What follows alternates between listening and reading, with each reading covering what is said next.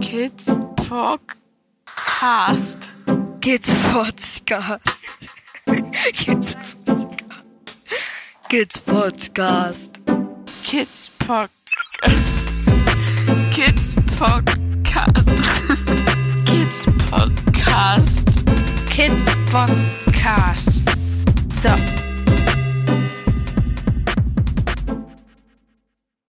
Hallo Momochill. Hallo Kidspot. Wird mal wieder Zeit für einen Podcast. Mhm. Das neue Jahr hat begonnen, ne? Ja. Was wir diesmal weglassen werden, ist im Großen und Ganzen, wie geht's uns? Dänemark, ne? Hm. Ja. Uns geht's gut. Schlechten Menschen geht's immer gut. Ja. Und den Kindern geht's auch gut. Aber die Situation ist gerade so verworren, dass ich denke, macht keinen Sinn. nee, das würden diejenigen, die damit verschwurbelt sind, ähm, nur als Angriff sehen und das lassen wir jetzt mal weg. Genau. Zu den Kindern gibt's da irgendwas, was man sagen kann? Doch. Ja, Ja, Kind 3 träumt nicht in Dänisch. nee, träumt noch nicht in Dänisch. Was für eine Frechheit. Hm. Ja. Spricht äh, wie so ein alter Bauer halt schon Dänisch. Oder wie ein junger Bauer, eigentlich völlig egal. Aber er träumt noch nicht in Dänisch, was ihn wirklich ärgert. Ja, Ja. find er gar nicht gut. Hm. Okay. Aber ansonsten, es waren jetzt auch Ferien und Weihnachten und so und von daher, Alle Gibt's- voll gechillt und relaxed. Jeder hat seine Geschenke bekommen. Das war gut. genau, alles gut. Es war, ähm, glaube ich, generell sehr viel ruhiger. Wir hatten mal, was so Kinder und Aufregung vor Weihnachten betrifft, sehr, sehr, sehr, sehr entspannt. Für unsere Verhältnisse. Für andere wäre das immer noch viel gewesen. Wir waren aber entspannt und hatten ein entspanntes Weihnachtsfest, Geburtstag, Rutsch ins neue Jahr. Genau. Aber es gibt zwei Begriffe, die uns jetzt immer wieder untergekommen sind in den letzten Monaten. Jahren eigentlich Ja, schon. Ne? Die begleiten uns, also mich begleiten sie in der, äh, im Jugendamt und in der sozialen Arbeit schon ganz, ganz lange. Kommen immer mehr in Mode oder teilweise sind sie wieder am Ausschleichen. Aber ein Begriff besonders kommt absolut in Mode im, in den Jugendämtern. Und Das wäre der Begriff Schicksal, haft geboren. schicksalhaft geboren. Wow. Schicksalhaft geboren. Genau. Dann definier doch mal, was schicksalhaft geboren sein soll. Es gibt unterschiedliche Definitionen. Ähm, ich habe mich jetzt so ein bisschen reingelesen und habe einen Begriff aus einem Buch gefunden, ähm, aus dem Bereich Sozial und äh, Moral und Ethik in der sozialen Arbeit. Der geht aber eher auf eine ähm, auf den Begriff der Krankheit zurück, also eher so in so Sozialhilfe Hartz IV, wo den wo es eher darum geht, dass ein, ein krankhaftes Ereignis nicht mehr als schicksalhaft anerkannt wird, sondern ähm, auf eine ähm, mehr als individueller, ähm, also Gesundheit als individuell herstellbares Gut gesehen wird und eine Krankheit halt wahrgenommen wird als etwas, was man bei richtiger Lebens, beim richtigen Lebenswandel, frühzeitiger Vorsorge und der richtigen mentalen Einstellung nämlich hätte vermeiden können. Und dadurch entsteht, dass der Betroffene sich nicht, nicht nur mit dem Ereignis auseinandersetzen muss, dass er Krebs hat oder dass er irgendwas operiert bekommen muss oder so, sondern dass er sich auch mit seiner eigenen Schuld auseinandersetzen muss und dem, mit dem Vorwurf des Selbstverschuldens auseinandersetzen muss. Diese Sichtweise hat auf einer anderen Art und Weise Einzug in, in die soziale Arbeit im Bereich von Jugendhilfe gehalten. Und zwar, dass man heute davon ausgeht, dass Kinder schicksalhaft geboren sind in ihre Familien und somit auch dem Schicksal halt ausgesetzt sind. Und ich finde, das muss man sich mal auf der Zunge zergehen lassen. Diesen Begriff äh, schicksalhaft geboren kennt man eigentlich schon lange in der sozialen Arbeit im Bereich von Bildungschancen. Und der wird jetzt in, ja, in, in das Leben von Kindern und in, mh, zum Beispiel, wenn Kinder mh, ähm, bei Familien mit Alkohol geboren, also mit zwei Eltern, die Alkoholiker sind, geboren werden oder mit äh, psychischen Erkrankungen geboren werden, dann ist das ein, eine schicksalhafte Geburt des Kindes und äh, ja, im Endeffekt ist er dem ausgesetzt. Das kennt er ja nie anders. Ja, da kommen ja mehrere Faktoren zusammen bei der Entstehung dieses komischen Begriffes. Also zum einen Ziel von Pflegekinder, vom, des Pflegekinderwesens oder was? Ziel von Unterbringung Genau, generell. Ziel von Fremdunterbringung generell ist, dass es ein, eine partielle Unterbringung bleiben soll. partiell. Ja, Hm. zeitlich partiell. Das heißt, dass das oberste Ziel bleibt die Rückführung der Kinder. Naja, das entsteht ja aus Artikel 6. Die, ähm, mit diesem Artikel 6, den man ja auch nochmal im Kinderschutz aufgenommen hat, ist es das zu, förderste Recht und zur förderste Pflicht der Eltern, ihre Kinder zu erziehen und zu versorgen. Mhm. Ähm, das war, wann ist das Grundgesetz aufgesetzt worden? 1900. Ja. 48, 49, 50, 60, keine Ahnung. Ich glaube 50 in den 50ern, ne? Mm, Oder direkt nach dem Krieg halt. Ja. 49. Nee, Genau. wann ist das? 45? Dann ja. Du machst, kannst du sowas jetzt mittendrin, als wenn ich jetzt wüsste, wann das Grundgesetz Nee, es, 49. genau, 49, habe ich ja recht. ähm, es ist äh, entstanden und ähm, aus, aus diesem Kriegsgeschehen heraus war das sicherlich ein, ein guter Gedanke, Artikel 6 ähm, ins, zu verankern auch, also dass es das zuvor das Recht nämlich ist, die Kinder zu erziehen, da in der Kriegszeit ist nicht Recht. Genau. Der Ähm, Staat hat da Der die Staat Erziehung. hat die Zie- Erziehung der Kinder übernommen und es war nicht das Recht der Eltern, die Kinder zu, zu erziehen. Das wollte man halt ändern, deswegen hat man das da reingeschrieben. Und man hat halt ähm, zusätzlich verankert im Artikel 2, dass ähm, der Staat nur das Wächteramt darüber hat, dass das auch alles gut funktioniert. So. Wenn ich jetzt davon ausgehe, das erste Ziel ist die Rückführung Ja, und das Recht der Kinder oder das Kinderrecht ähm, bezieht sich indirekt immer auf das Recht der Eltern mhm. und erlangt eigentlich seine Bedeutung erst durch das Recht der Eltern. Mhm. Dann muss ich mir halt Gedanken machen, wenn ich ein Kind jetzt fremd unterbringe, wie kann ich es wieder zurückführen? Und die Reform des, der, der, des SGB in den 90er Jahren war es, glaube ich, ne? Nee, war, 2012 ist das neue. ja, das StB erst davor. Davor ist das Kinder- und Jugendhilfegesetz entstanden. Ähm, das ist direkt aus dem Reichswohlfahrtsgesetz entstanden. Das Kinder- und Jugendhilfegesetz. Ähm, da hat man mh, oder da sind teilweise zu schnelle Entscheidungen entstanden mit dem KJHG. Das hat man versucht 2012 mit dem mit der Einführung des SGB VIII versucht ge- dem gegenzusteuern und hat nochmal 2012 gab es höchstrichterliche Entscheidungen, wo man nochmal gesagt, wo man nochmal den Artikel 6 gestärkt hat, ähm, dass das Recht halt bei den Eltern bleibt und dass immer das Min, ein, nur ein mindestes Maß an Unterstützung eingesetzt werden Ja, darf. so viel wie, wie nötig. Genau. So sollte man es vielleicht sagen. So. Wenn ich jetzt also das Ziel habe, dass das Kind auf jeden Fall zurückgehen soll, Mhm. Muss ich mir Gedanken machen, wie kann ich die Unterbringung so machen, dass diese Rückführung auch einfach ist. Möglichst einfach ist. Ja, ich weiß, worauf du hinaus willst, da würde ich aber noch gar nicht drauf hinaus wollen. Dann mach du.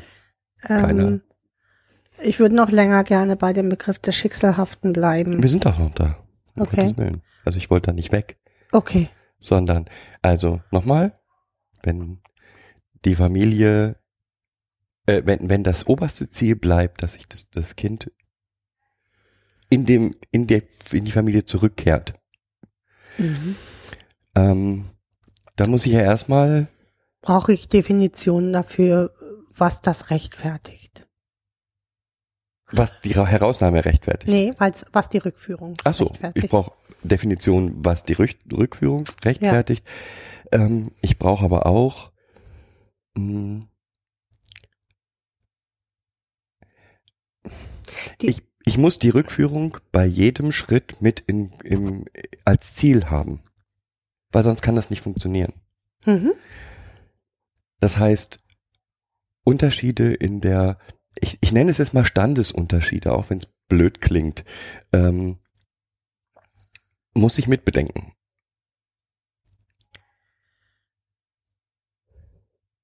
Das ist unterschiedlich.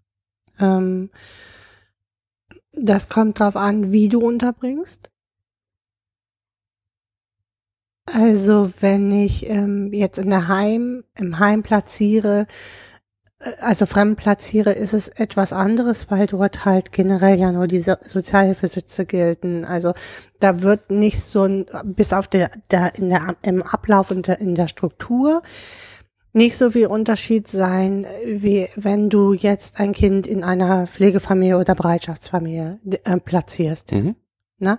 Da entstehen schon oft mal Unterschiede, weil es ähm, entweder Familien sind, die keine Kinder haben ähm, oder äh, ja recht wohlhabend sind, sich das auch leisten können, so ein Kind nochmal ähm, aufzunehmen, ein Zimmer bereitzustellen und ähm, zusätzlich noch zu versorgen und zu betreuen. Ja. Wenn Mhm. ich aber immer die Rückführung noch mit im Kopf habe, dann werde ich oder ist es nicht sinnvoll, zumindest wird das seit den, wird das seit den 90er Jahren so diskutiert, ähm, das Kind in einem viel höheren Stand unterzubringen. Das nennt sich dann die milieunahe Unterbringung. Aber da bist du schon beim Milieu. Nein, ich bleibe ja dabei. Ich will ja wir, dabei. wir, wir einigen uns heute nicht gut. Also wir haben, So, aber dieses, die, das Milieu ist doch das, was das Schicksal bestimmt. Nein, die Familie, in, den, in die das Kind geboren ist. Es kann auch eine, eine, eine das ist, hat nichts mit Milieu zu tun. Ist du, ähm, damit unter, würdest du unterstellen, dass in Familien in prekären Lebenslagen ähm, äh, Kinder generell schlechter behandeln als äh, Kinder aus äh, gehobeneren ähm, äh, Gesellschaftsschichten. Und das ist, dem ist so nicht. Das will ich auch gar nicht unterstellen. Aber was sind denn die, also, wenn ich sage, ein Kind ist schicksalhaft in seine Umgebung geboren, ja. dann will ich damit ja sagen, ähm, die Lebenssituation, in dem das Kind ist, Mhm. ist definiert durch Glück oder Pech, Mhm. durch das Schicksal. Genau. Wenn Und, du also einen gewalttätigen Vater hast, dann hast du halt Pech gehabt. und genau da ist für mich eben der Unterschied. Das war eine Definition für, ähm, wie sind meine Bildungschancen, wie Mhm, sind ähm, genau. meine, meine Wie sind meine Chancen, einen, äh, einen höheren Bildungsabschluss zu machen oder nochmal zu studieren oder, oder, oder? Genau.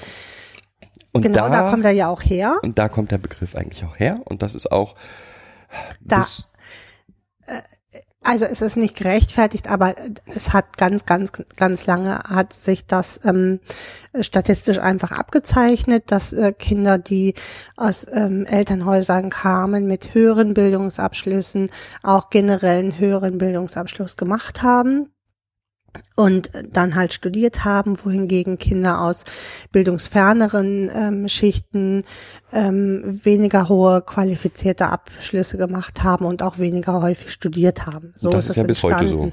Das ist ja bis heute so. Mm, Ja, ist so. Also statistisch erwiesen, dass es immer noch so ist, auch wenn es viele Versuche gibt, das Genau. zu minimieren.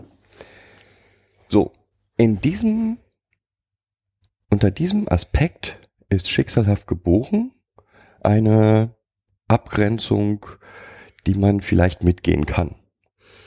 Nicht jedes Kind ja. hat das gleiche Glück in Anführungsstrichen die und gleiche Förderung zu erhalten wie ein anderes Kind. genau. Da hat man immer versucht gegenzusteuern. Das ist nicht, es ist nur bedingt geglückt. Genau.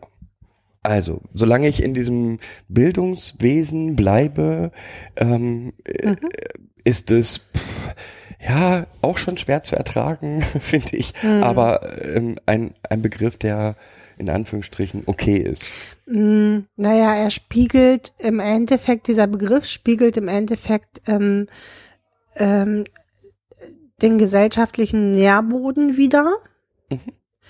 Ähm, und ja, ist eigentlich nur ein Zeichen dafür, dass es wirklich ja auch statistisch belegt ist, dass es ein Stück weit schicksalhaft ist. Genau. Ob du dich selber, und das hat auch was mit Selbstbefreiung und Selbstwirksamkeit zu tun, wenn du es schaffst, aus eigenem Antrieb, trotz schlechter Bedingungen, dann doch noch ein Abitur zu machen oder überhaupt auf eine höhere Schule zu gehen, dann hast du schon sehr viel eigenes, ja, Selbst, ähm, Selbststärke bewiesen, um und, und so Widrigkeiten bewegt, sag ich mal, oder umgangen, damit du diesen Schulabschluss schaffen kannst.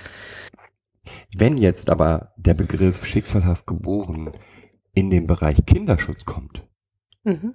dann passt es vorne und hinten nicht. Ja, wird's ja schräg, ne? Genau, weil das eine ist sozusagen, ja, wir möchten jedes Kind so gut fördern, wie es eben geht. Ja. Bei Kinderschutz ist aber ein, ein, kein Kannrecht sozusagen, es ist ein Mussrecht. Jedem Kind steht der Schutz seines, Na, das wird ja auch erstmal umgesetzt. Also jedes Kind hat natürlich ein Anrecht darauf, in Obhut genommen zu werden, erstmal oder geklärt zu bekommen, ob ähm, eine Inobhutnahme jetzt erfolgen muss oder nicht.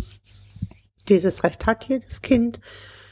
Und der weitere Weg ist oft, wird dann oft schräg. genau, weil dann werden Bedingungen oder das, was wir erleben, ist, dass Bedingungen, die nicht dem Kindeswohl dienen, Mhm. oder ganz klar kindeswohlgefährdend sind, Mhm. akzeptiert werden, weil das Kind ja halt Pech gehabt hat und ein, Schicksalhaft geboren ist. genau, Mhm. halt in eine Familie geboren ist, die wo häusliche Gewalt vorherrscht oder wo, wo Alkoholiker dann ähm, mit zwei Alkoholikereltern, wo vielleicht einer sich befreit, aber der andere immer noch Alkoholiker bleibt und dadurch natürlich weiter die, ähm, die Kriterien vorherrschen einer Gefährdung immer wieder eigentlich so schwelend da sind. Das heißt, im Rahmen des Kinderschutzes hat dieser Begriff des Schicksalhaften, Ich würde das nicht immer an den Kinderschutz, ähm, am Kinderschutz festmachen, sondern ich, ich finde, er hat in der Jugendhilfe, in der Kinder- und Jugendhilfe nichts zu suchen. Oder nicht in diesem Ausmaß, in dem er dort angewendet wird. Natürlich hast du immer sowas wie ähm, Lebenslagen des Kindes, in dem das Kind groß wird, erstmal. Ähm, die können gut einen guten Weg bieten oder halt nicht so guten Weg. Und deswegen würden wir jetzt, ich sag mal, jemand, ähm, ein Kind, was in, bei Eltern lebt, was Hartz IV erhält, äh, dem würden wir ja nicht, oder würde das Jugendjahr ja nicht automatisch, weil die Eltern nur Hartz IV beziehen, das Kind wegnehmen. Das ist ja auch völliger, Macht völlig keinen Sinn. absurd. So, Ja. das wäre für mich so eine klare Abgrenzung zu schicksalhaft geboren. Ja, jemand, der ähm, äh, einen Vater aus der höchsten ähm, Etage bei VW hat, ähm, hat halt Glück gehabt, dass er einen Vater hat, der ihm ganz viel, äh, ich sag mal, finanziell leisten kann, wenn ich das so an Finanzen Mhm. festmachen will. Und wenn man genügend Rücklagen hat, ist es auch erstmal einfacher, bestimmte Wünsche auch zu erfüllen. So. Was ja nichts über die Beziehungsqualität aussagt. Zum Beispiel. nee, Ja, also Geld heißt ja nicht gleich, mehr Geld heißt ja nicht gleich eine bessere Beziehungsqualität zum Kind oder eine bessere Bindung zum Kind. Und ihr müsst, und, und da muss man auch strikter dann unterscheiden. Also das sind so Dinge, die sind für mich schicksalhaft geboren. Ja. Ja. Ne? Also da kann ich erstmal nichts zu. Ich bin jetzt ein Kind aus einer Arbeiterfamilie, da kann ich erstmal nichts zu. Meine Mutter hat schon wieder einen höheren Schulabschluss gemacht und hat auch eine höhere Ausbildung gemacht, weil man sie auch gedrängt hat. Jeder, jeder Elternteil möchte ja auch was Besseres für sein Kind erstmal und versucht dann die Wege und Geschicke zu lenken. Mein Bruder und ich, mein Bruder hat ein Abitur gemacht, also so, ne? Also da ist ja schon was eigentlich wenn man jetzt diesen Standesdünkel nehmen will, ist da ja schon jetzt bei uns beiden viel passiert. Ein möglicher uns, Aufstieg da. Genau, möglicher Aufstieg war da und äh, wurde auch gefördert. Ja. Na? Das ist für mich schicksalhaft. Was ich daraus mach, gemacht habe, war ja mein Schicksal sozusagen. Ob ich jetzt Abitur gemacht habe oder Realschule gemacht habe oder so, äh, lag in meinen Möglichkeiten, mit meiner Familie zusammen das zu gestalten. Aber es hört eben auf in dem Moment, wo es um Gewalt geht zum Beispiel oder wo es um ähm, Vernachlässigung. Äh, irgendwelchen, welche Gefährdungskriterien geht, da hört für mich schicksalhaft geboren auf. Genau, schwere Vernachlässigung wissen wir beide ja auch, welche Spuren ähm, schwere Vernachlässigung über Jahre hinweg erlebt hinterlassen. Ähm, von daher müsste eigentlich auf müsste da die klarere Trennung stattfinden. Aber wie kommt es dann, dass man von Gerichten, von Jugendamtsmitarbeitern, von, ja, als fast Direktive von bestimmten Jugendämtern mhm. genau trotzdem diesen Satz hört? Ähm, ist halt schicksalhaft gebunden. Nee, sch nicht schitz äh, schicksalhaft geboren. Entschuldigung. Mhm, schicksalhaft geboren. Ähm, das hat viel, ich glaube, ähm, das hat auch viel mit ähm, mit Geldern zu tun, mit Ressourcen zu tun. Es werden mehr, im Endeffekt mehr Kinder in Obhut genommen. Ähm, die Gelder sind aber ja nicht dementsprechend angestiegen. Im Gegenteil, es sollen immer mehr Gelder eingespart werden in der Kinder- und Jugendhilfe. Das ist das eine. Das andere ist das Artikel 6, also ähm, das, zu, die, das zuvörderste Recht obliegt den Eltern. Ähm, natürlich da immer mit zukommt, das soll, Kinder, Eltern sollen ja auch ihre Kinder erziehen, wenn sie sie gut behandeln. Ja, habe ich da überhaupt nichts gegen. Da müsste man noch definieren, was gut behandeln ist. Also das kann man nicht. Das ist so. Ja. Solange sie ihre Kinder nicht gefährden, sollen sie sie erziehen und betreuen. Aber ich finde, äh, wenn sie anfangen, ihre Kinder zu gefährden, massiv zu gefährden, und bevor Kinder heute ja aus Familien herausgenommen werden, lässt man sie lange in diesen Gefährdungsbereichen, so dass die Kinder, die dann rausgenommen werden, ganz, also oft schwerwiegende Schädigungen haben. Ähm, und das wird nicht aufgefangen. Das wird eher, finde ich, mit diesem schicksalhaft geboren negiert. Ja. Also die Eltern könnten das ja verändern. Wenn die Eltern das nicht tun, haben wir als Staat damit ja nichts zu tun. Ist ja von den Eltern gemacht. Was aber dann wieder bedeuten würde, dass der Staat seinem Wächteramt nicht nachkommt. Mhm.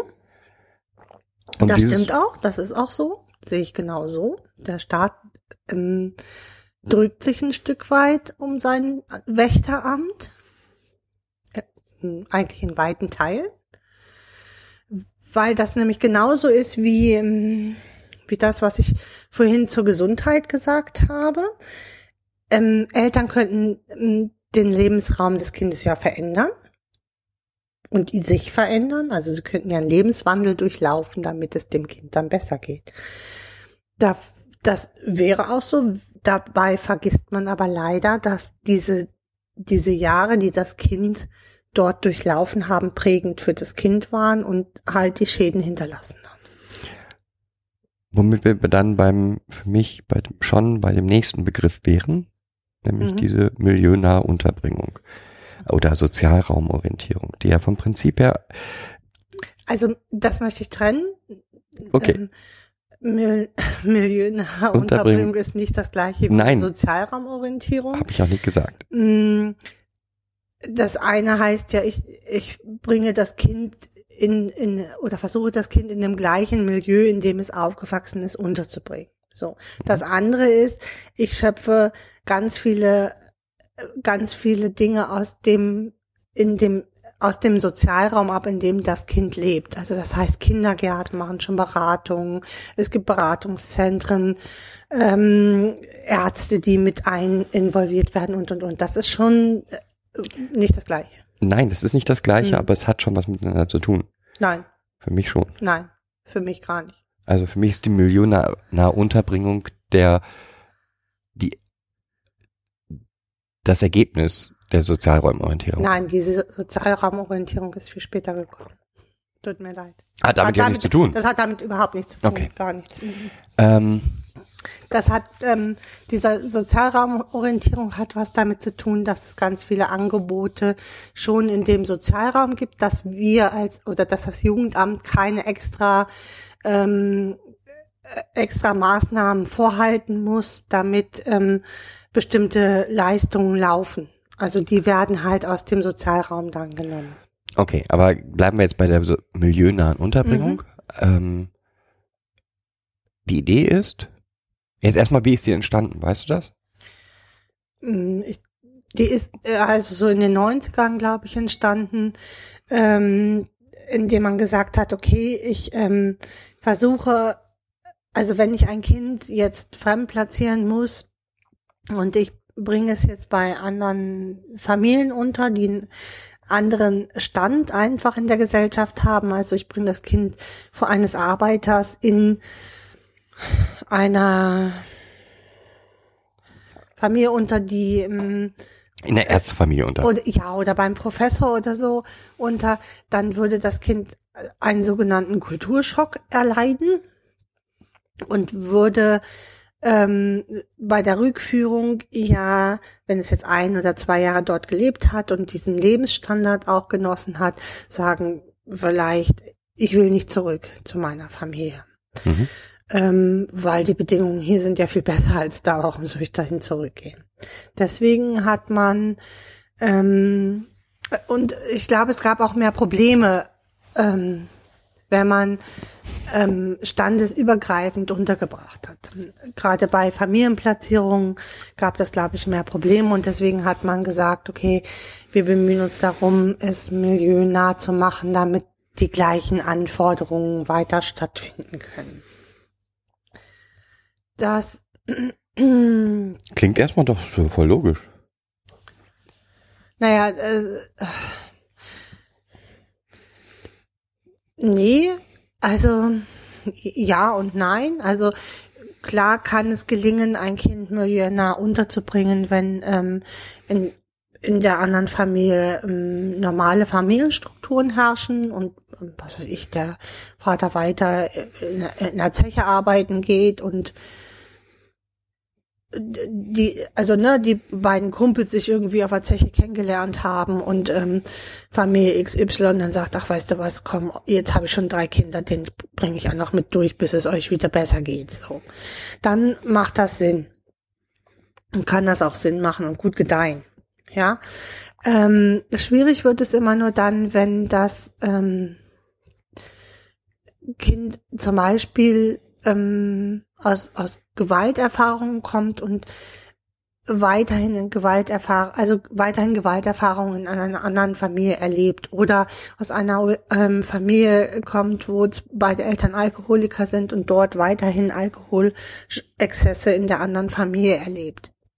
Dann äh, wird es schräg und ähm, richtig schräg, weil das Kind ja aufgrund dieser Be Bedingungen, die im ähm, Haushalt, Lebensbedingungen, die im Haushalt vorherrschten, auch sein Päckchen mitbringt, bestimmte Ängste mitbringt, bestimmte mh, Erfahrungen mitbringt und die überträgt es dann komplett oder die werden dann komplett in dem anderen System natürlich immer wieder hergestellt.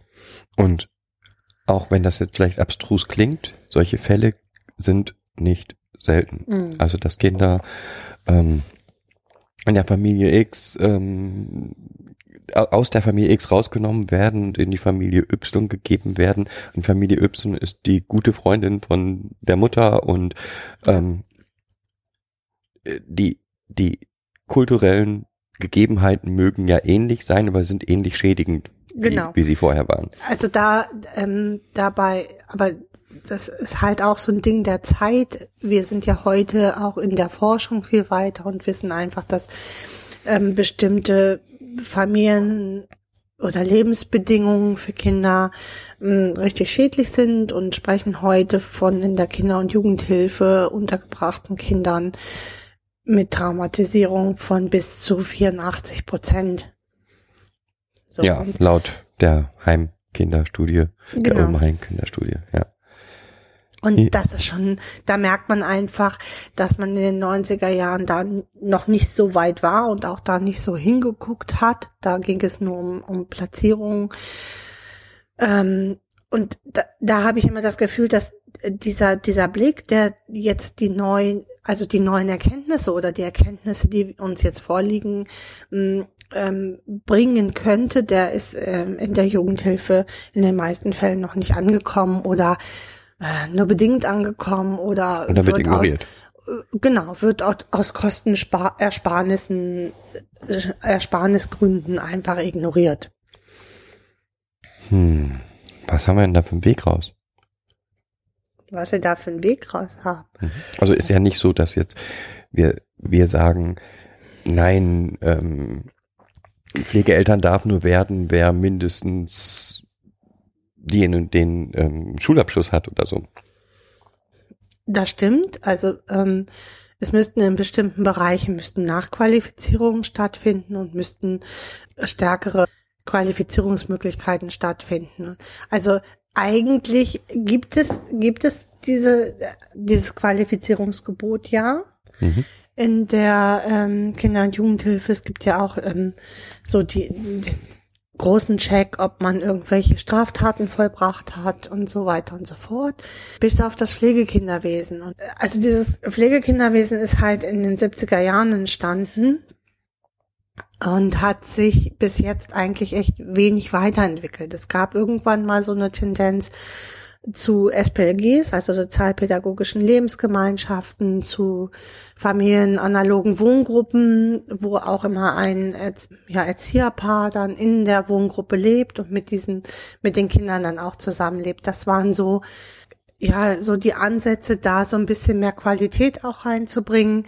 Wenn es jetzt aber um reines Pflegekinderwesen geht, da fehlt für mich, also da fehlt für mich ganz viel Bildung und auch ein, ein Mindeststandard an, an Ausbildung. Eigentlich müsste da eine Ausbildung her, weil ich, weil die Kinder halt auch heutzutage, die untergebracht werden, so viele unterschiedliche Schwierigkeiten mitbringen, auf die diese Pflegeeltern einfach nicht vorbereitet sind. Und es, die Pflegeeltern leben 24 Stunden mit dem Kind. Da reicht es auch nicht, wenn der Berater wahnsinnig gut ausgebildet ist und dann da die Erziehungsberatung macht, sondern Also- die Pflegeeltern müssen auch äh, um, um den Stand des Kindes wissen und ähm, sich dementsprechend verhalten können. Also ich weiß jetzt schon, was kommen wird, aber wir bilden doch unsere Kinder, Pflegeeltern total gut aus. Ja, ja. hm. Ein Jahr Pflege, bilden wir die aus und Das stimmt ja auch nicht. Also es gibt, es gibt diese Ansätze mit ein Jahr ausbilden.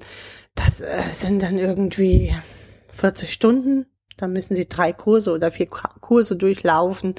Das sind so Wochenendkurse, ähm, wo man dann so ein paar Stunden da mit anderen Pflegeeltern irgendwelche Inputs bekommt äh, zu äh, Bindung, zu ähm, äh, Tirade der ähm, die sich bildet zwischen Eltern und Pflegeeltern, zwischen zu ähm, Erziehungsinhalten, zu Schwierigkeiten in der Pubertät, was auch immer.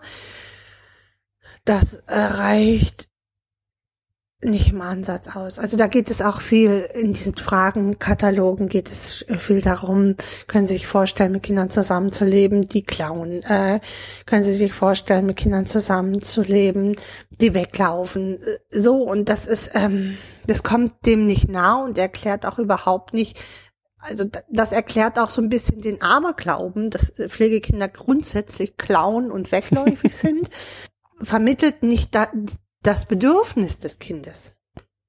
ja, das stimmt schon. Aber wie gesagt, das wird genau, also Immer wenn man in Diskussionen mit Ja, ja. Menschen aus dem Bereich Pflegekinderwesen kommt, wird genau das gesagt. Aber bei uns, wir haben denen das alles gesagt und Mhm. Ja, nach einem halben Jahr war das alles weg. Ja, ist ja auch so. Also ich glaube auch, mh, dass bestimmte Dinge angesprochen werden, aber das ist so wie, wie halt überall, wenn du in eine Fortbildung gehst, eine dreitägige Fortbildung, da weißt du noch ein, ein Drittel oder ein, ein Fünftel von dem hinterher, was da irgendwann mal besprochen wurde. Jetzt hast du, bist du ja erwachsen und kannst sagen, okay, ich lese mir die Unterlagen nochmal durch.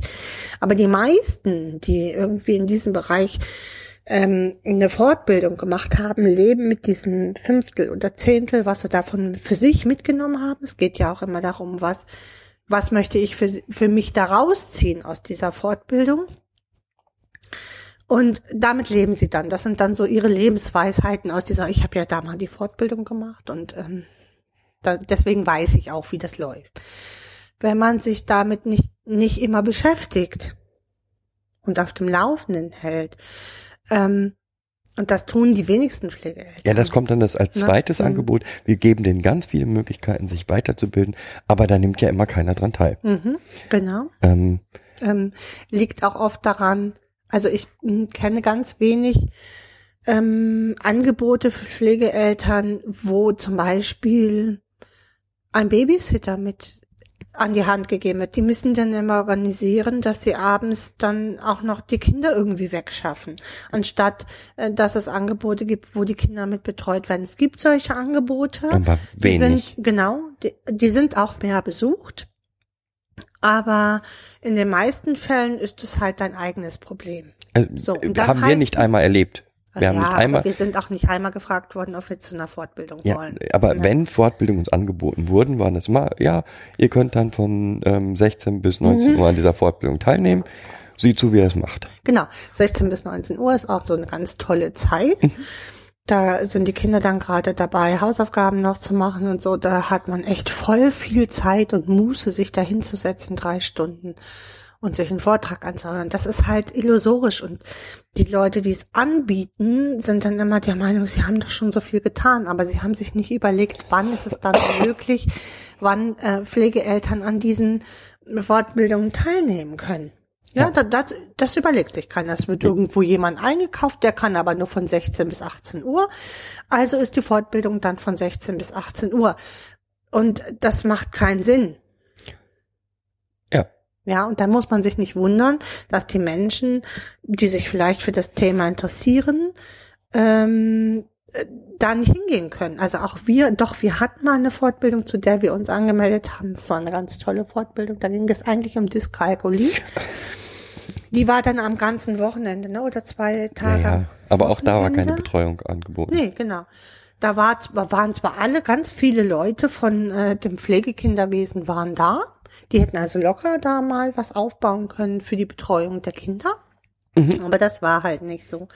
Und das daran, ähm, das, das ist halt meistens so, ne? Weil, Ja, weil das, sie immer was ich- davon ausgehen, dass Pflegeeltern genau das gleiche, den gleichen Background haben wie normale Familien. Und das, äh, das passiert mit Pflegekindern nicht. Ja, die Kann kannst du, die, nee, das funktioniert auch nicht. Du kannst sie auch nicht irgendwo hinstellen für zwei Stunden. Da bist du ja schon froh, wenn sie sich im, im, im Kindergarten akklimatisiert haben oder in der Schule akklimatisiert haben. Okay, also wenn Fortbildung bitte so, dass Mhm. also es müsste Fortbildung möglich sein, wo die Betreuung der Kinder garantiert ist. Ja. Was müsste es noch, damit Für mich gehört eigentlich, ähm, darf das so gar nicht laufen, wie es jetzt läuft, mit diesem, ähm, mit diesem äh, Entschädigungsgeld. Das dürfte so überhaupt nicht laufen, sondern es müssten mindestens Erzieher sein mit einer anderthalbjährigen Fortbildung fürs Pflegekinderwesen. Und die muss richtig, das müssen, weiß ich nicht, 1800 Stunden sein oder so, die man da theoretisches Wissen bekommt über Psychologie, über ähm, Traumatologie, über ähm, Erziehung, über ganz viele Themen, ganz breit gefächert und wo es immer wieder neue Lerninhalte gibt. Ähm, Ja, aber das passiert doch. Die, die Berater werden dann weitergebildet, die machen dann eine Ausbildung als Traumapädagogen. oder was weiß ich. Äh, hm. und, und die tragen das, das dann in die Familien. Ähm, das ist sehr schön, dass sie es in die Familien tragen, nur dass ähm, in den, die Familien davon nicht parti also partizipieren können. Das äh, funktioniert nicht, weil äh, die Kinder, die, die Familien gehen 24 Stunden mit den Kindern um. Mm, Da kommen dann natürlich auch eigene Geschichten, äh, Übertragungsmuster, Gegenübertragung und, und, und. Diese ganzen Dinge kommen zum Tragen. Und dann kommt einmal in, im Monat der Berater vorbei und sagt, ja, da habe ich aber eine tolle Idee für die, für dich, das versuchst du mal umzusetzen. Und natürlich, ähm, es gibt mit Sicherheit ähm, Familien, die das versuchen umzusetzen und Familien, die da auch mh, gar nicht so in der Lage sind, das wirklich zu greifen oder die Tiefe zu greifen, was, was da so vorherrscht. Und ähm, das ist schon ein Dilemma.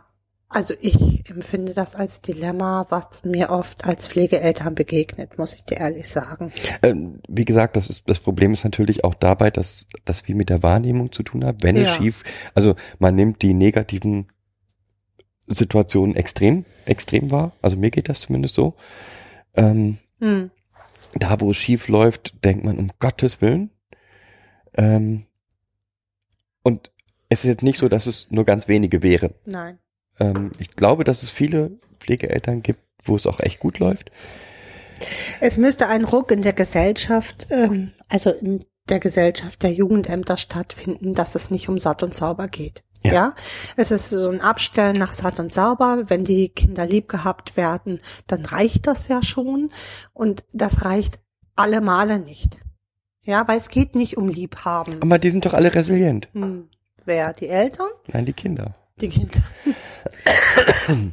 Jetzt kommst du mir mit diesem Resilienzbegriff und, und versuchst mich damit nur Es zu gibt ärgern. keinen, es gibt keine einzige Fortbildung im Bereich Pflegekinderwesen, wo nicht einmal vorkommt, aber sie sind- resilient. Hm. Und die Resilienz müssen wir jetzt nur ein bisschen fördern, dann ist alles Du, gut. neu, neulich habe ich gelesen äh, von irgendeiner Stadt, die ähm, ein Angebot jetzt kreiert, ähm, äh, ähm, im Kindergarten die Kinder resilienter zu machen, damit sie mehr selbstwirksamer sind und sich mehr selbst helfen können. Ja, es, am besten fängt man mit der Resilienzförderung beim, bei der Geburt an. Mhm. Direkt nach der. Im vor der Geburt. Im Mutterleib, im Mutterleib, genau. Weil, wenn ich das Problem älter nicht umschiffen kann, mache ich einfach die Kinder fähig dazu. Genau. Ähm, Mhm. Und das ist so, das zeigt so ein bisschen den Trend, wo wir so hinschiffen. Ne? Ähm, ich, ähm, also ich belasse, das ist so, das, was ich jetzt so, wenn ich mir dieses Moral und Ethik äh, nochmal so ziehen darf dazu, ähm, ich, ich gebe den, den Eltern die Schuld. Die Eltern haben also nicht nur mit ihrem, äh, kämpfen die ganze Zeit mit ihrem Versagen. Und wenn äh, sie sich nicht verändern, dann sind sie halt veränderungsresistent. Und ähm, anstatt zu erkennen, dass äh, bestimmte Eltern sich auch nicht verändern können, einfach aufgrund ihrer Biografie her oder weil es sich schon um transgenerationelle Traumaweitergabe handelt, da, da ist oft mh, da, da müsste ja erstmal die, das Familienbild aufgerollt werden, damit sich das Setting verändern kann und das dauert halt ganz lange. Und diese Zeit gibt man sich eigentlich nicht mehr. da wird auch nicht rein investiert. Gar Nein, nicht. gar nicht.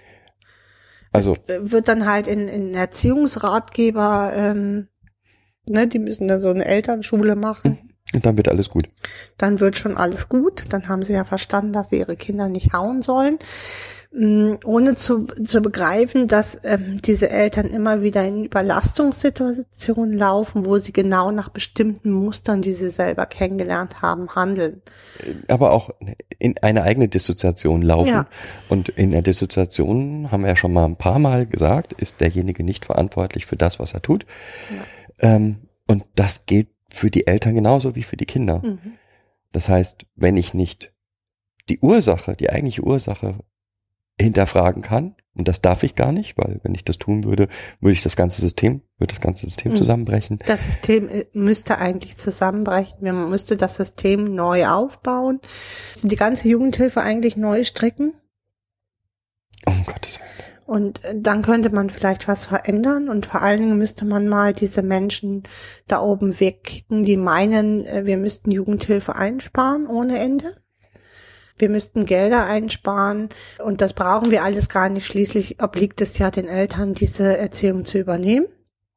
Anstatt zu begreifen, dass wenn wir da in der, in der frühen Kindheit und frühen Jugend ganz viel Hilfe und ganz viel Unterstützungsmöglichkeiten bieten, vielleicht auch auf Dauer eine Herausnahme bieten, dass, dass sich dann vielleicht über so Chronifizierungsprozesse einfach vermeiden lassen und somit auch eine Gesundung des Kindes stattfinden kann, was wieder ein gesund, eine gesunde Beziehung führen kann und gesunde Kinder in die Welt setzen kann und, und auch ein, ein gesundes Mitglied der Gesellschaft werden kann. Ja. Also einmal richtig helfen würde vielleicht über mehrere Generationen Hilfe bringen. Also was wir ja machen ist, ähm, wir, wir sparen da in der Jugend die Hilfe ein. Im Endeffekt durchläuft das Kind oder der Jugendliche so einen Prozess der Jugendhilfe und oft ist es so, dass die Kinder, die aus der Jugendhilfe kommen, dann direkt in die in Hartz IV laufen und da ähm, motivieren wir sie wieder und äh, zwingen sie zur Förderung und zur Forderung. Ähm, also dieses, dieser Förder- und Fordergedanke ist halt komplett auch in der Jugendhilfe angekommen und hat für mich, das macht keinen Sinn. Wir erzeugen eine ganz kranke Gesellschaft dadurch. Alles schwer. Ja, ist schwer. Und jetzt? Das, ähm, ich habe dafür keine Lösung. Ich kann dafür jetzt keine Lösung aus Ärmel Mann. schütteln. Echt. Ich, ich habe da Ideen zu, aber die werden meistens blockiert. Meine Ideen dazu. Und ähm, Alles doof. ja, alles doof. Hm. Genau. Ja, stimmt ja nicht. Weil Also da, da, das ist ja das, was, was ich immer denke, wenn ich sehe, welche Entwicklungen unsere Kinder hier machen. hm. Und das ist ein, eine Sache, die ich halt so schrecklich finde. Also es gibt ganz, ganz viele mh, Dinge, die diesen Kindern angedichtet werden. Hm. So, so Sachen, die als Komorbidität dargestellt werden, die aber eigentlich gar keine Komorbidität sind, weil sie nicht in der Traumatisierung ähm, verhaftet sind, sondern Sachen sind, die aus dem Unwissen der, der Menschen, die mit den Traumatisierten umgehen, entstehen. Ähm, Hm, Das sagst du jetzt. Ja. Da würden ganz viele Wissenschaftler widersprechen. Also ich glaube, es gibt ganz viele echt fähige Menschen, die in die richtige Richtung immer denken, wie ähm, Brisch. der Fegert, Brisch, ähm, Goldbeck, Ziegenhain, also die sich mit Bindung und Trauma ganz viele Jahre jetzt schon beschäftigen, Maskanea auch, ähm, die dort forschen und auch viele, viele tolle ähm, Artikel und ähm, auch Projekte. Projekte starten. Es gibt schon, ich will das gar nicht so schwarz malen, aber es wird halt momentan wenig darauf gehört.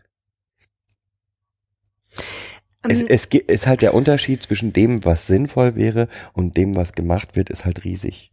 Aber weißt du, ich erinnere mich immer an, an die Zeit, wo wir gesagt haben, okay, wir würden gerne mit unseren Kindern an Studien teilnehmen, die in dem Bereich gemacht werden, Pflegekinderwesen gemacht werden. Und wo wir dann uns dort gemeldet haben als Pflegefamilie und äh, mit drei Kindern gesagt haben, das und das können wir uns gut vorstellen und es dann hieß, ja, äh, dann kommt dann jemand und der befragt dann die Kinder. Und wir gesagt haben, wie der befragt die Kinder alleine, ja, alleine und ähm, wir dann gesagt, das kommt überhaupt nicht in Frage. Und wir dann im Endeffekt aus der Studie rausgeflogen sind, weil klar war, ähm, die, die Kinder werden da alle alleine ähm, befragt. Und äh, da passiert da passieren halt ganz viele Fehler, alleine schon in dem Aufbau des, ähm, des Forschungsmediums, ähm, weil man meint, man kriegt dann ähm, qualitativ hochwertigere Daten Und das, das stimmt ja einfach nicht. Wenn wir, wenn wir uns jetzt angucken, wir arbeiten ja beide echt Ewigkeiten in der Kinder- und Jugendhilfe. Und wenn wir uns so Kinder und Jugendliche angucken, dann hat bis dieser Vertrauensaufbau ähm, gemacht wurde, dass Kinder überhaupt in der Lage sind, von ihrem Innersten zu erzählen, dauert das Ewigkeiten. Und wenn, wenn sie keinen sicheren Anker und keinen sicheren Halt haben, werden sie demjenigen, der ihm gegenüber sitzt, sonst was erzählen, damit sie irgendwie die sich gut darstellen. Also wo ich dann so denke, es macht überhaupt keinen Sinn. Diese Studien, die, die können alle so nicht stattfinden. Da machen sich die Leute, die diese Studien machen, überhaupt keinen Kopf zu.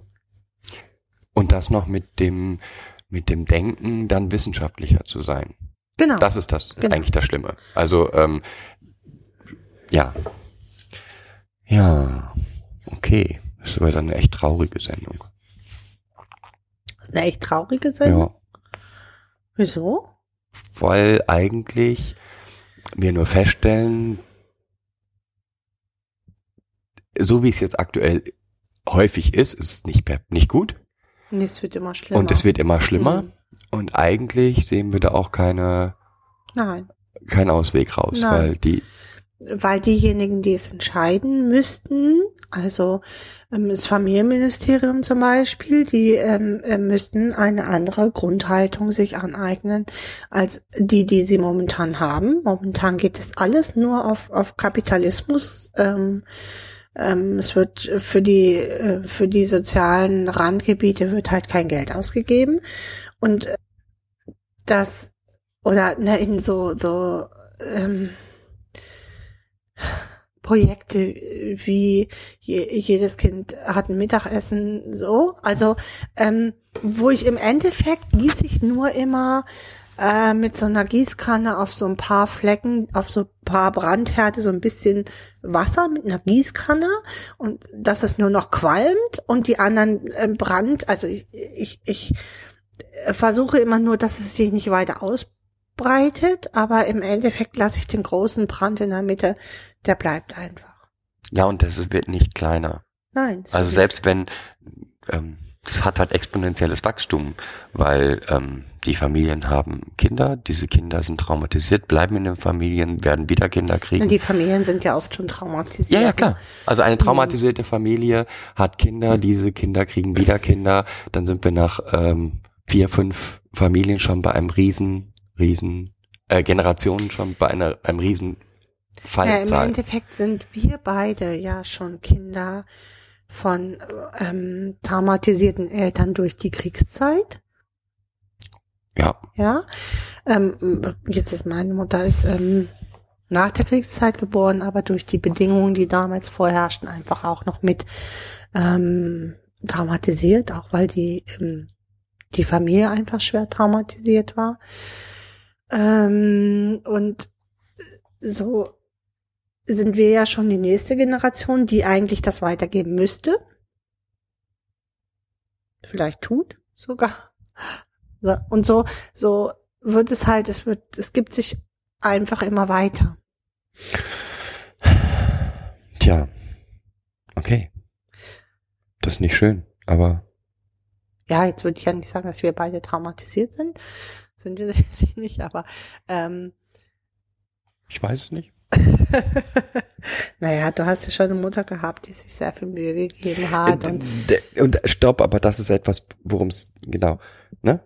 Gibt ganz, ganz viele Mütter, die sich Mühe geben. genau. Fast jede, also ich glaube, die meisten Mütter geben sich Mühe. Es mag welche geben, wo das nicht so ist, aber ähm, das heißt nicht, wenn ich schwerst traumatisiert bin als Mutter, dass ich das dann hinkriege. Mm, Dann habe ich halt bestimmte Handlungsmuster und bestimmte Dissoziationen und und und, wo ich halt bestimmte Dinge dann nicht hinkriege. Genau. Na, aber darum, darüber wollten wir ja jetzt gar Nein. nicht reden eigentlich. Wir wollten über diese beiden Begriffe reden Genau, und wir und stellen glaub- fest, dass diese beiden Begriffe uns immer eigentlich immer mehr in die Scheiße reiten. Ja, und vor allen Dingen eben, was, was ich schlimm finde, ist, dass sie ähm, vermehrt in letzter Zeit in Jugendämtern aufgetaucht In sind und dann von da aus in, in die Gerichte jetzt gewandert sind, dass selbst Richter sagen, er ist halt schicksalhaft geboren. Nee, ich glaube, andersrum ist es entstanden. okay, kann auch sein. Äh, wie rum es Genau. entsteht. Es ist andersrum entstanden und zwar mit der ähm, Europäisierung und den Europäischen Gerichtshof, wo man ähm, ja festgesetzt hat irgendwann, das Elternrecht steht über dem Kinderrecht. Ähm, wobei man da ja in manchen Gerichten schon wieder von zurückrudert und auch das Europäische Gerichtshof, äh, der Europäische Gerichtshof auch nochmal zurückgerudert hat und das Bundesverfassungsgericht zurückgerudert hat und gesagt hat, okay, ähm, äh, das Recht eines, eines Kindes oder auch eines Menschen auf Unversehrtheit steht höher als das Elternrecht. Aber es war ganz viele Jahre jetzt, dass das nicht so galt. Und dementsprechend, glaube ich, hat sich so, ja, in die Köpfe halt eingepflanzt. Ja, dann ist das Kind halt schicksalhaft geboren. Und diese, mh, vielleicht auch ist es, vielleicht ist es auch ein Stück Hilflosigkeit, weil äh, Jugendämter ganz viele Gerichtsentscheidungen äh, davor aushalten mussten, die genau in diese Richtung gingen. Ähm, dass diese Hilflosigkeit dann halt sagt, ja, okay, pff, dann ist es halt jetzt schicksalhaft geboren. Ja, und ich hoffe, dass unsere Hörer zumindest, wenn sie diese Begriffe hören, schicksalhaft geboren oder milieunah untergebracht, zumindest erstmal nachdenklich werden und das nicht einfach hinnehmen. Hm. Sich Darum überlegen, ob das Sinn machen kann, milieunah unterzubringen oder Nicht. ob der Begriff schicksalhaft geboren wirklich In der Jugendhilfe was zu suchen hat. in der Jugendhilfe was zu suchen hat, genau. Jo. Von daher hast du recht, es ist schon eher eine traurige Sendung. Nicht so eine hoffnungsvolle Sendung, wie sie, wir sie sonst eigentlich machen. Genau, Wo wir immer so einen richtig hoffnungsvollen Weg hinterher noch haben. Aber ich, ich sehe da momentan kein Entkommen. wenn unsere Hoffnung ist, dass diejenigen, die diesen Podcast hören, dann, wenn dieser Begriff auftaucht, nachdenken und sagen, nee, stopp, hier stimmt was nicht, dann haben, hätten wir ja sogar was bewegt. Ja, das stimmt, dann haben wir viel bewegt. Okay, dann würde ich sagen, Dann können wir dir den Aufruf machen. Leute, schaltet eure Gehirne ein, fangt wieder an zu denken und überlegt euch, ob das so Sinn macht, wie es wie es so ausgesprochen wird. genau. In diesem Sinne, Tschüss. tschüss.